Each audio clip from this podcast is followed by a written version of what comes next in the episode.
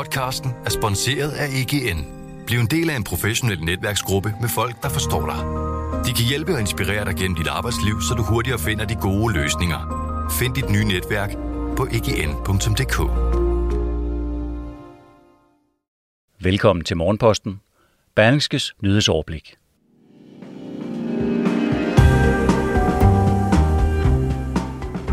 Ballerup Kommune blander sig nu aktivt i religiøse omskæringer af drengebørn, og Aarhus Kommune vil rigtig gerne blande sig i, hvornår unge begynder at drikke alkohol. Og så mener en forsker ikke, at forsvarsministeren burde være så overrasket over, at frigatten Esbern snarere røg i ildkamp for nyligt. Det er lørdag den 4. december. Mit navn det er Morten Olsen, og jeg har redigeret og indtalt den her udgave af Morgenposten.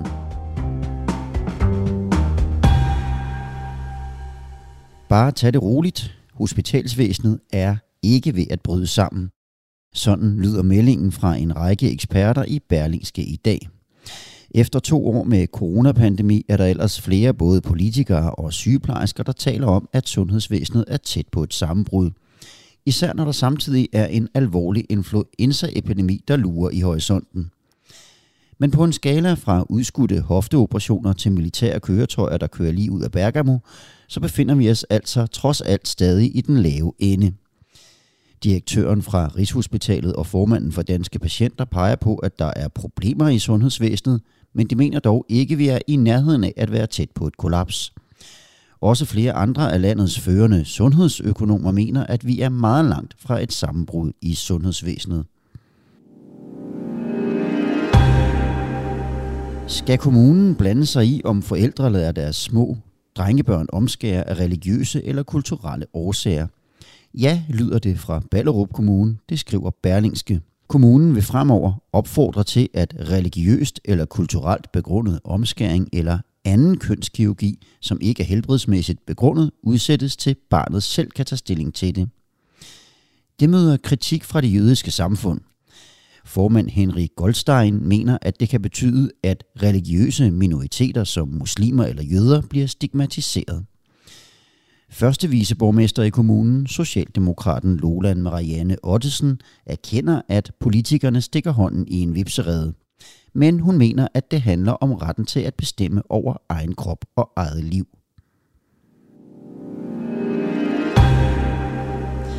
Den danske frigat Esbern Snare sejler rundt i et juridisk limbo i Guinea-bugten med fire formodede pirater ombord. Og det har den nu gjort i 10 døgn, skriver Berlingske. Men måske burde vi have været bedre forberedt på, at det kunne ske, mener en ekspert. Hele historien begynder sidste onsdag. Her var besætningen på Esbern Snare med i en dramatisk ildkamp på havet, hvor soldater fra Frømandskorpset dræbte fire pirater og tilbageholdt fire overlevende. Forsvarsminister Trine Bremsen har indtil videre fastholdt, at de færreste havde set den situation komme. Men for syv måneder siden landede en rapport fra Udenrigsministeriet, der fortæller en noget anden historie. Den beskriver nemlig i detaljer, at piraterne i Guinea-bugten er særlig voldsparate og flere gange har angrebet regeringstropper og dræbt soldater. Og derfor burde det måske ikke komme så meget bag på ministeren, mener seniorforsker i militære studier ved Københavns Universitet, Katja Lindskov Jacobsen. Det er hende, der står bag Udenrigsministeriets rapport, og hun udtaler til Berlingske. Jeg vil mene, at det var en ret optimistisk forestilling, at piraterne bare ville nedlægge våben, for det er ikke det, vi har set piraterne gøre tidligere, siger hun. Norges hovedstad Oslo er lige nu skueplads for det største udbrud af corona med den såkaldte omikron-variant uden for Sydafrika.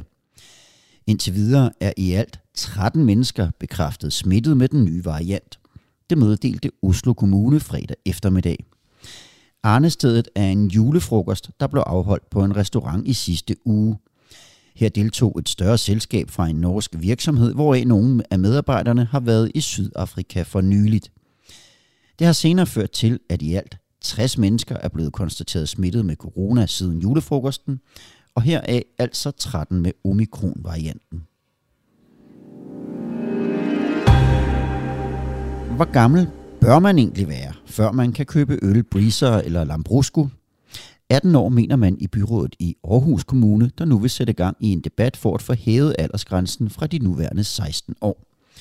Det fortæller kommunens børne- og ungeformand Thomas Medum til TV2 Østjylland.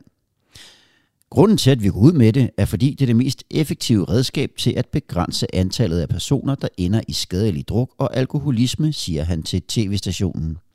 Danmark er et af de sidste lande i Europa, hvor aldersgrænsen for at købe alkohol er lavere end 18 år.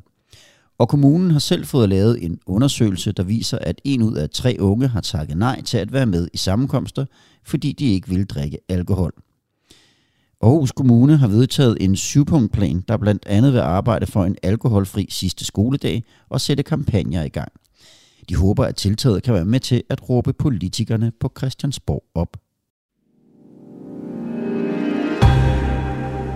Kan du huske det malaysiske passagerfly MH370? Det var det fly, der forsvandt i den blå luft for 8 år siden med 239 passagerer ombord. Siden da så har det været et af flyhistoriens største mysterier, hvad der skete med flyet. Men nu mener eksperter, at de i hvert fald kan sige, hvor flyet befinder sig. Et netværk af eksperter har regnet på flyets placering ved hjælp af nye teknologiske landvindinger og kendte fænomener som havstrømme. Og de mener, at flyskroget ligger på ca. 4.000 meters dybde, næsten 2.000 km vest for Perth i Australien. Richard Godfrey er medstifter af det ekspertnetværk, der er kommet frem til den placering. Han tror på, at man kan finde frem til flyvraget i anden halvdel af 2022, når der er etableret et eftersøgningshold. Det er dog endnu tvivlsomt, om de nye oplysninger vil bringe os tættere på at opklare, hvorfor flyet forsvandt. Og her til sidst, så får du lidt om, hvad der sker i dag. Gruppen Men in Black, der er imod coronarestriktioner, holder fakkeloptog ved Christiansborg Slotsplads. Og ved VM i kvindehåndbold, der møder Danmark Kongo, og det sker i aften. Det var, hvad jeg havde valgt at tage med til dig i dag. Tak fordi du lyttede med til Berlingskes Morgenposten. I morgen der er Jon Kaldan klar med en ny omgang til dig. Ha' en rigtig god lørdag.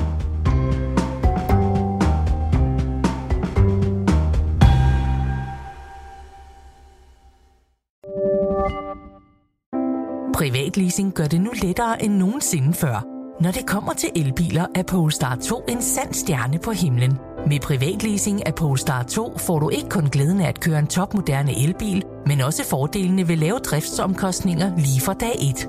Du slipper for bekymringer om vedligeholdelse og service, for alt er inkluderet i den faste månedlige pris. Oplev friheden ved privatleasing af en Polestar 2. Besøg polestar.com.